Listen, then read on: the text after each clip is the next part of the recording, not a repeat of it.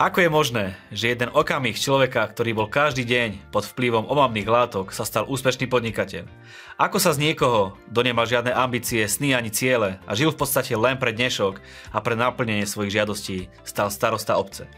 Ako sa z niekoho, kto ničil svojim životným štýlom a svojou závislosťou celú svoju rodinu, priateľov a známych, stal milovaný otec a manžel? Aký bol ten okamih a ako ho to zmenilo? Dozviete sa v dnešnom skutočnom príbehu v tejto 20 minútovke, ktorú vás prevádza Marian Kapusta.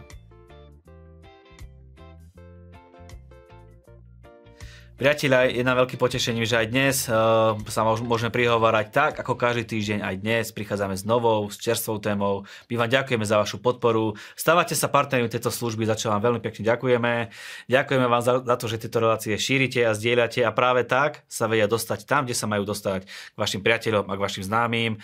Všetky naše relácie nájdete na našej stránke 20minutovka.sk na našich sociálnych sieťach, na našich podcastoch alebo YouTube kanáli a samozrejme budeme radi, keď si dáte aj odbery odbery, aby ste boli vždy čerstvo informovaní a žiadu z našich relácií ste nepremeškali.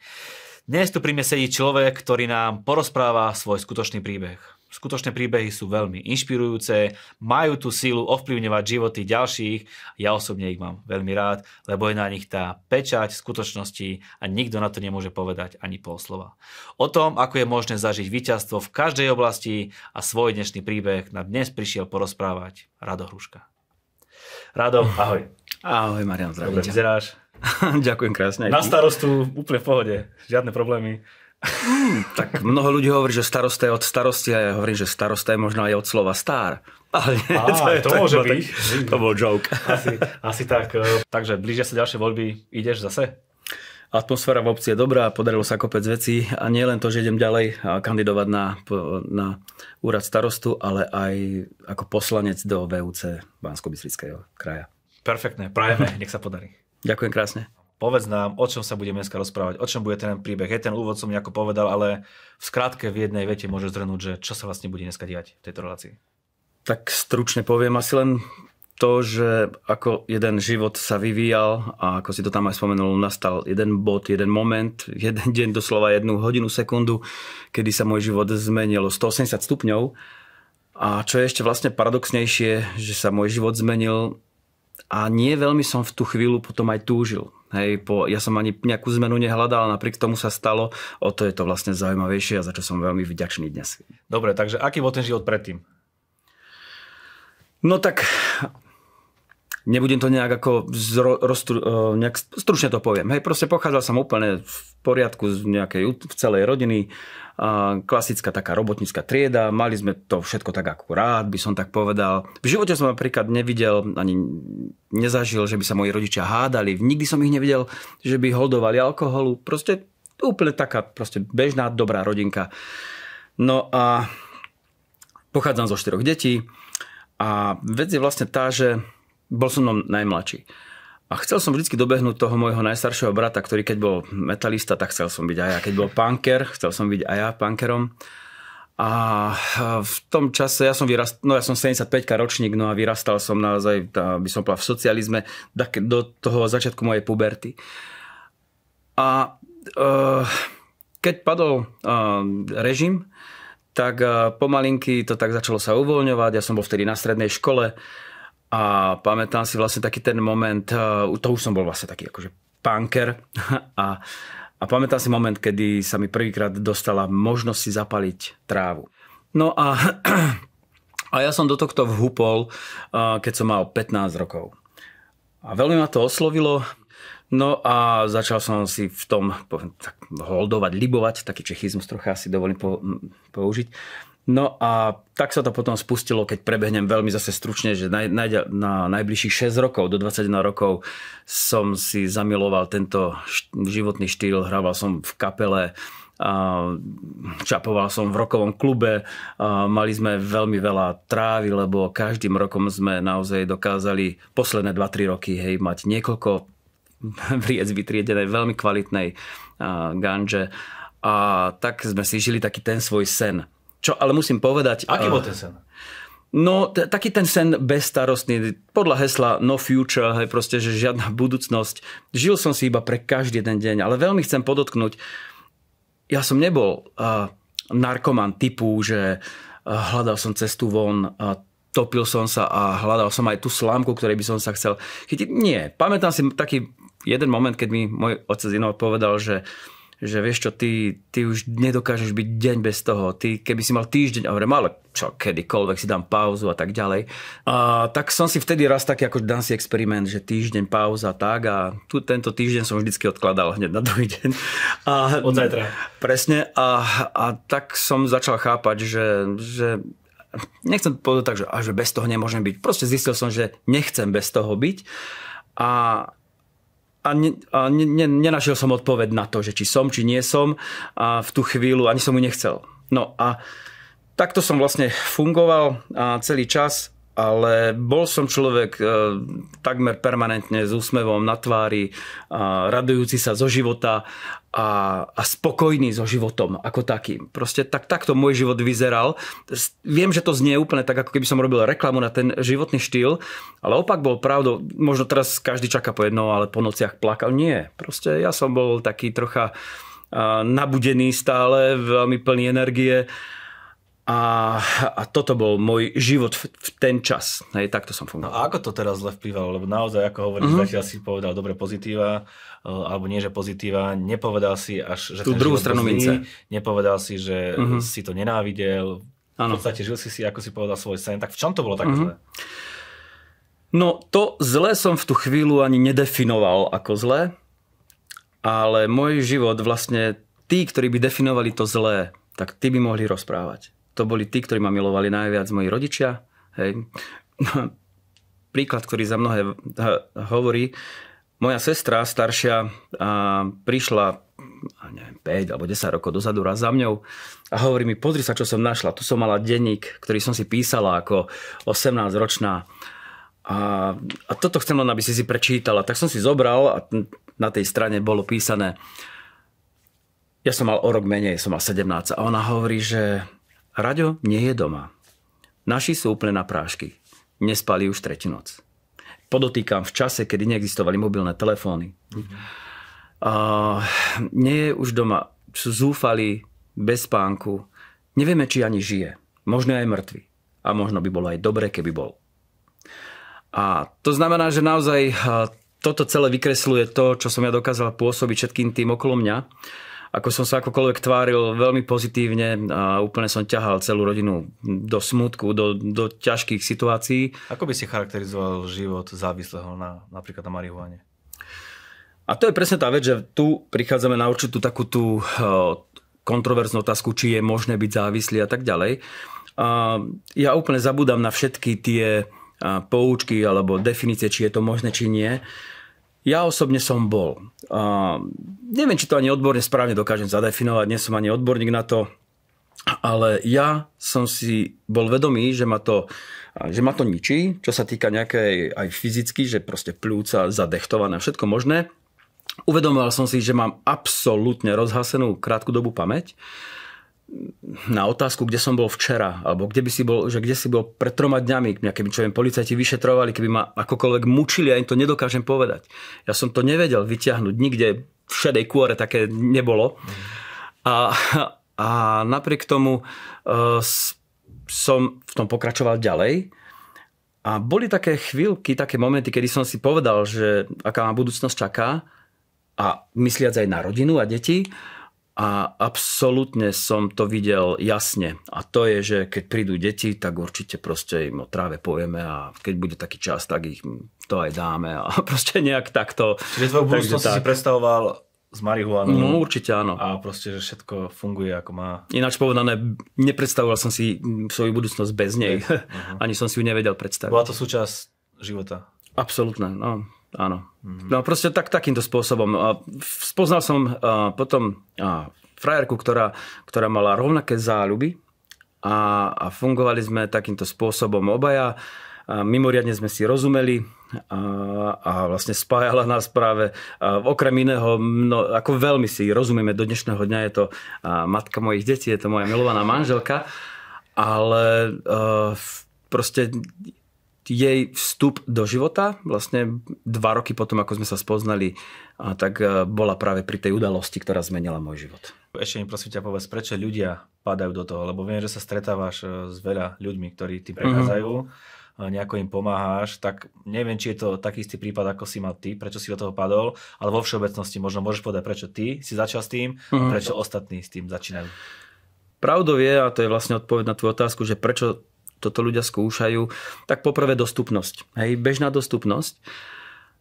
A v momente, keď si ju eh, dajú, tak, poviem to tak v vodzovkách, marketing tej samotnej drogy, hej, je tak silný uh, pre zmysly človeka, že je to prijav absolútne neodolateľné pre mnohých. A tu je vlastne tá odpoveď. 99% ľudí by napísalo po prvej skúsenosti s drogou pozitívna. A to je vlastne dôvod, že droga vlastne urobí tú celú prácu, len aby získala tie tvoje zmysly spôsobom neodolateľným. Ale nie fyzicky neodolateľným, ale takým, že sa tvár ako priateľ. Proste akože to je, ľudia si povedia, fú, cítil som sa neskutočne nabudený, mm, proste bol som zrazu výračný, bol som zrazu odvážny, alebo ja neviem, iný opačne povie, že zrazu som sa vedel upokojiť, zrazu som začal vnímať úplne spev vtákov, farby úplne ináč ale každopádne by počkrtol pozitívna skúsenosť. Mm. Ale až tak mimoriadne pozitívna, že pri ďalšej príležitosti akokoľvek by mal poučky v hlave, toto je zlé, to tak by som nemal ísť a poznám toho, hen toho, tam tí zle skončili, tak si človek povie, ok, ale ja to budem robiť tak kontrolovane, veľmi raz za čas. Tak, mm, a proste to je, to je jedna veľká pasca. Mm pozitívna, pozitívna skúsenosť s drogou bola, mm-hmm. ale prišla do tvojho života ešte jedna pozitívnejšia skúsenosť, ktorá ťa dokázala nejako zmeniť a úplne, úplne zmeniť tvoju budúcnosť života. Tak povedz nám o tej pozitívnej zmene, ktorá prišla. No, myslím si, že si to veľmi dobre povedal, že pozitívna skúsenosť prišla ešte pozitívnejšia. A ja ináč by som ani nepristál na tú zmenu. Je to ako keď, keď hodíš psovi kosť a on sa z toho veľmi teší a nevieš mu potom zobrať z papule. Jedine spôsobom, že mu tam znova hodíš vedľa, ale kosť s mesom. Vtedy pustí kosť a ide. Toto sa stalo mne. Stala sa raz taká, taká chvíľa, keď mm, som prišiel raz, bol som v Čechách zbierať lisolavky a, prišiel som späť asi po týždni a, s takou peknou úrodou a volali sme spolu. Zatelefonoval som jej z búdky, to ešte také tie búdky, čo boli na stenách e, na verejných priestoroch. Až ako sama ona, ona plakala a hovorí, že strašne dačo boli tu policajti, môj brat sa opil, veľmi vyvádzal, krv po zemi, neviem, rozbil zrkadlo, mal nôž a potom ho spacifikovali a proste také veci. A ja veľký šaman, že hovorím, sa neboj, prídem ja, vyliečím ťa. a mám veľmi dobrý, dobrý materiál. A tak som prišiel na druhý deň.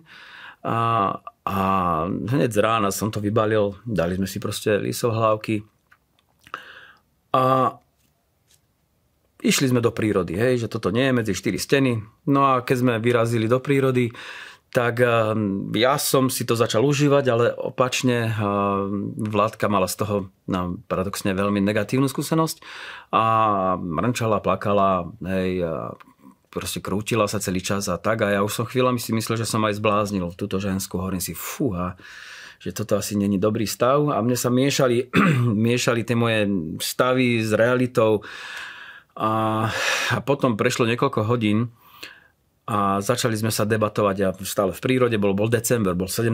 decembra 1996.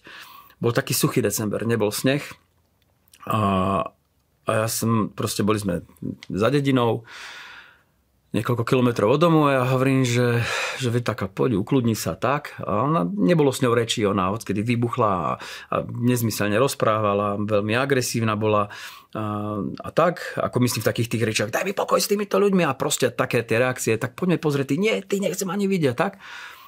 A spomenul som tam človeka, ktorý mi prvý raz v živote povedal, že Ježiš Kristus žije, že vstal z mŕtvych a je živý na chvíľku skončím tento príbeh, musím sa k nemu vrátiť.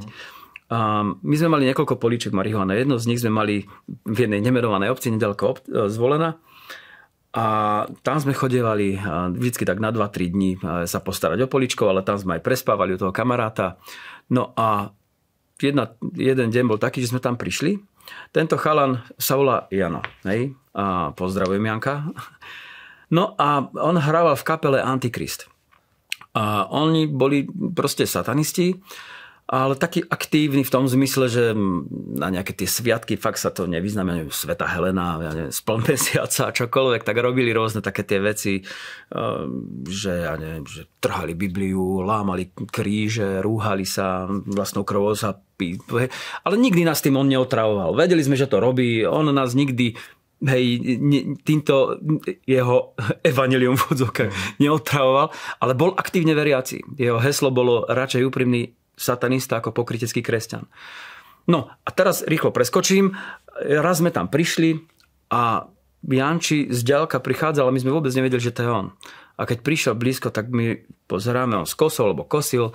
Hej, prišiel tam, že čaute, otvoril nám bránu a chlap bol úplne, ale že úplne, že zmenený. Zrazu jeho dlhočízne vlasy proste boli krátke, a náušnice z bradaviek boli preč. Hej. A prišli sme na dvor a na dvore boli iba obruče z bicích. Hej, a popol sami. A hovorím, Jano, čo sa stalo? On hovorí, nič, kašlite na to, že tak. A privítal nás úplne ako keby sa... Hovorím, Jano, to, a kde sú vlasy? Prišli sme do jeho izby v podkrovi, kde bolo milión dierok po špendlíkoch, to tak niekedy bolo, že sa tam Creator, Slayer, proste úplne, že všetky tie um, Dayside, uh, Cannibal Corpse a všetky tie dead metalové a black metalové kapely vyseli a to tam zrazu nebolo. Jeho bohatá zbierka CD-čiek proste nebola. A kde to je? On hovorí, v peci. CDčka v peci. A tie, tie obruče zhoreli bicie. A že čo sa stalo? No a on ako tak najskôr, že a, v pohode, akože budete si myslieť, že som blázon, akože a tak. A hovorím, ale tak nám to povedz. A on hovorí, vieš čo, skladal som ďalšiu pieseň, on mal takú hrubú Bibliu, sto, strašne veľa poznámok v nej a tak ďalej. A z toho skladal piesne, kať ako to prekrúcal, ja neviem, ten jeho recept. Aj tak nikdy nebolo rozumieť tým textom. A vzhľadom na ten štýl hudby. No on hovorí, a tak som si čítal Bibliu a zrazu tam som e, spoznal, alebo prečítal som si jeden, jednu stať a ja som pochopil rado, že celý čas som žil v úplnom klamstve. Ja totiž to slúžil som satanovi preto, lebo on je ten najsilnejší pán na svete. Proste to, o tom svedčí celý svet. Vojny, hlad, nenávisť. Hej, proste, je to tak. Hej. Tam som vždycky videl, že satan má navrh. Ale tam som si prečítal, ako ja som sa díval na ňo, všetci sme úplne počúvali to, čo nám rozpráva. A on hovorí, a teda som zistil, že je to úplne omyl, že v skutočnosti Ježiš je víťaz a Satan je poražený, ale len čaká na rozsudok súdu a, a, a takéto veci. A vtedy som úplne zastavil, hovorím si, počúvaj ma, ty si nejaký jehoista, alebo čo? Hovorím, tebe úplne preplo. On hovorí, nie, nie, nie, nie, nie, nie, tak je to naozaj. Tak som Bohu povedal, nech mi odpustí. A Boh sa dotkol takým spôsobom môjho života, že ja som úplne prijal odpustenie, teraz ja chcem jeho nasledovať. A to mňa sme sa už balili. A hovorím, to nie, ty si si určite istotne niečo dal. Čo viem, zakúril si, zapraskalo v rúrach, ty si povedal, že bože, hovoríš ty, alebo čo? On hovorí, no presne to som si myslel, že si bude čo mňa myslieť, že som blázon. Takže škoda rečí, chlapi, ale proste je to tak. Rado, on ťa miluje, pozná ťa pomene, každý tvoj vlas na hlave. A hovorím, fú, už sme štartovali Žiguliaka, išli sme preč. A tohto Jana som spomenul práve, sme znova pri tom dni, kedy sme si dali tie lisolávky a už cestou domov po x hodinách, už taký skoro už triezvy. A hovorím Vladke, hovorím, počujem a stretol som Jančiho. Vieš, Ježiš ťa miluje. A tak proste som to tak zhadzoval. A on hovorí, ty sa z neho smeješ, ale ty a ja sme na smiech. Ale on nie.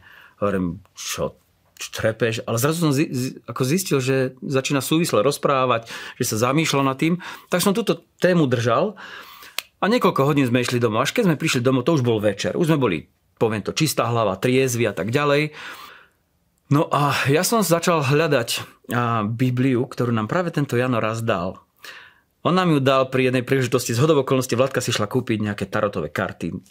A on hovorí, že toto sa vám raz ide. A keď mi to hodil, tak som to chcel vyhodiť preč, ale keď som otvoril tú malú modrú Bibliu, tak boli také tenké strany na to veľmi vhodné na šúlanie. A ja som proste otvoril a ja poviem úprimne, že neviem, do dnešného dňa netuším, čo som si prečítal, ani či to bolo v strede, či na začiatku. Hej. Ale ja som povedal iba jednu vec, že čo ak je to, čo nám Jano z Brezín rozprával, čo ak je to pravda? že, že existuje nebo, že existuje peklo, čo ak je pravdou to, že Kristus vstal z mŕtvych a normálne, že žije. Niekde tu je, že ma teraz počuje. Čo ak toto je pravda? Toto síce hovorím v jednej súvislej vete, ale viac menej to bola myšlienka, ktorú som chcel povedať a znelo to asi tak, že čo ak, čo ak je to pravda, a to som vôbec netušil, že ja sa zahrávam s, s veľkou zmenou, lebo v Biblii, ktorú som dostali nepoznal, je napísané, kto hľadá pravdu. Hej? Kto hľadá, tomu sa dám nájsť, kto klope, tomu otvorím. Ježiš povedal, ja som cesta, pravda a život. Ja som netušil, že Boh pozera na to, že kto má v srdci túžbu poznať pravdu, tak Boh povedie. No ja som v tú chvíľu žiadny experiment, experiment typu Bože, ak je pravda, čo o tebe hovoril Jano, tak nech blíkne toto svetlo trikrát. Hej? Nie. Bolo to čo, ak je to pravda. No v tú chvíľu sa stalo niečo, čo ja som netušil, čo sa udialo. Nevedel by som to opísať nejak. Dokonca, keď sa to udialo, tak my sme asi za pol hodinu bežali k miestnemu obecnému úradu, kde bola búdka na stene pripnutá a my sme volali tomuto Janovi, že čo sa to tam stalo. Lebo ja po tom úvode reči mne sa zrazu podlomili nohy a som spadol na dlášku. A moje veľmi ubité svedomie zrazu niekto takto odhalil a ja som veril, že ten, ktorého ukrižovali, vstal z mŕtvych, žije, že ma miluje a že mi odpúšťa hriechy v živote ma nikto nevyučoval o tom, ja som zrazu vedel, že on je. Jediné, čo mi z úst vyšlo cez fakt hromadu slz, bolo odpusť, odpust mi Bože, odpusť, odpust mi Bože. A, a plakal som a boh ten deň a moja priateľka v tú chvíľu, keď to všetko videla, ja neviem, proste ten deň, 17. december 96, ja neviem, približne 5 hodín sa nebesia dotkli a v tej izbe dvoch ľudí takým mimoriadným spôsobom, že sme plakali a keď to skončilo, či to trvalo 3 minúty alebo 10, neviem, poutieral som si slzy a som bol úplne iným človekom. Boh úplne, že vypálil všetko vo mne, čo, čo ma povezovalo. Nech to znie akokoľvek neuveriteľné, od toho dňa som si v živote už nezapálil marihuanu, nedal som si lisohlávky, nedal som si LSD, nedal som si dokonca ani obyčajnú tabakovú cigaretu. Od toho dňa som nebol ložratý, od toho dňa som sa nepobil. Od toho dňa mi z úst nevyšli vulgárne slova, ktoré bolo každým piatým mojim slovom. Boh urobil obrovský zázrak. A keď sme volali Janovi a hovoríme, Jano, my nevieme, čo, ako takáto vec a snažili sme sa to opísať on iba hovoril, sláva Bohu, sláva Bohu, Radko Vládka, vy ste zažili znovu zrodenie netušil som, čo, to, čo má tým na mysli, ale vedel som, že on vie, o čom hovorí. A ja som zrazu vedel, že som rovnaký blázon v očiach iných, ako ja som považoval Jana. Som ťa pozorne počúval, som sa prerušovať, lebo to bolo veľmi zaujímavé. Vžil som sa do toho, čo ste asi prežívali. Prosím ťa, povedz nám ten okamih, keď ste Boh dotkol. Čo je to Boží dotyk? Ako si prežíva Boží dotyk? Ako by si vedel charakterizovať? Lebo sú ľudia, ktorí nás teraz počúvajú. Hmm sú v podobnej situácii možno. Čo znamená Boží dotyk? Môžeme ho zažiť? Určite áno. Určite áno. Dokonca a, v Biblii je nádherný verš. A, že keď prichádzaš ku mne a stávam z trónu, aby som ti šiel naproti. A, boh sa túži dotknúť človeka. Dokonca a, je veľmi dobre povedať túto chvíľu, že Boh sa túži dotknúť človeka viac ako človek túži po Božom dotyku. A keď ale človek Boží dotyk zažije, tak e, rozumie potom tomu, čo samotný král Dávid povedal, keď charakterizoval túžbu po Božom dotyku ako jeleň, ktorý túži po vodných bystrinách, tak túži moja duša po tebe.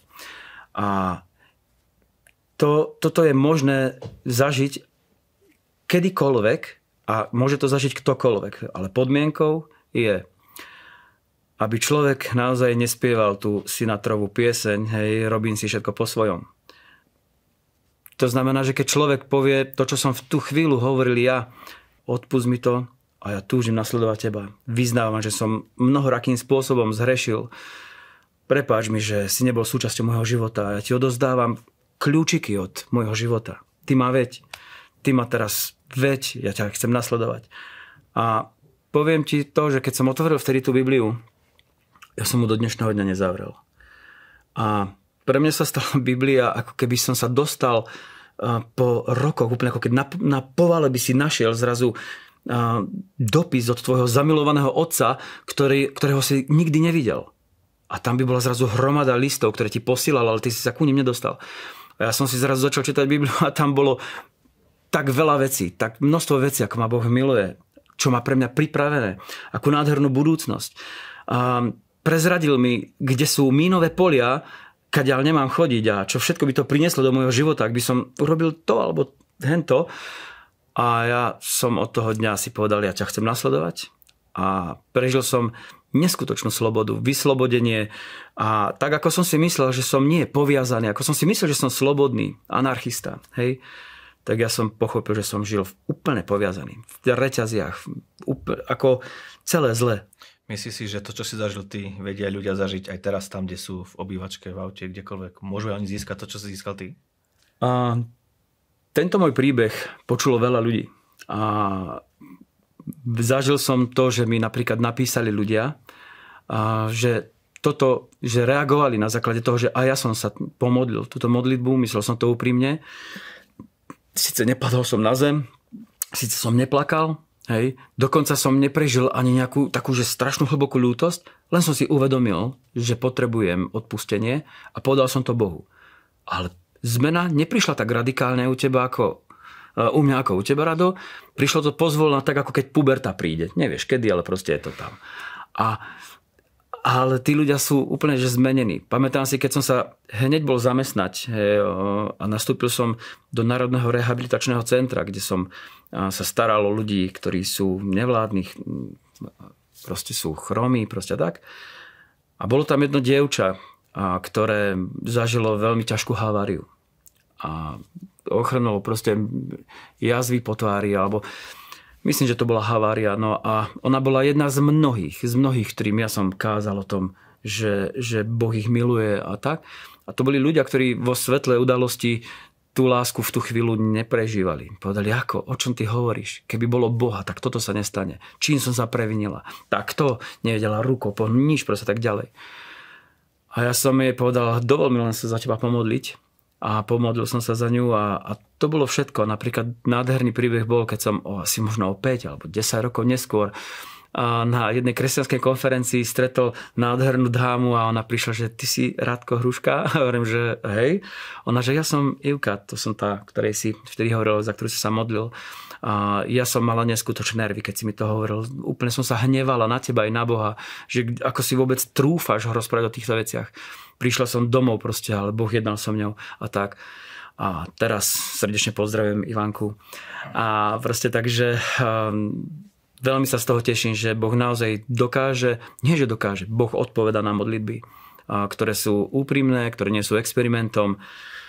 Takže Boh žije, Boh stále odpovedá a je to tak. Nikdy neviete, komu hovoríte o Bohu.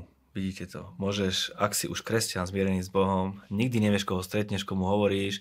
A možno, že nie hneď, ale niekedy v živote príde situácia, keď ten človek otvorí svoje srdce, príjme Boha a jeho život sa aj vďaka tebe radikálne zmení. A ak nie si zmierený s Bohom, tak pevne verím, že dnešný príbeh a dnešné svedectvo nášho hostia ťa presvedčilo o tom, že je východisko z akýkoľvek situácie. Stačí, aby si to chcel, aby si otvoril svoje srdce a takisto tvoj život môže byť totálne zmenený a budeš vďačný možno, že aj tejto relácii, že, že ti zmenila život. Ak máš akúkoľvek modlitebnú prozbu, budeme radi, keď nám napíšeš na náš mail info.20minutovka.sk Máme vybudovaný tým po celej Slovenskej a Českej republike. S radosťou ti budeme slúžiť, s radosťou sa budeme s tebou modliť, alebo ak máte v rodine nejaký prípad, kde potrebujete modlitebnú podporu, sme vám k dispozícii.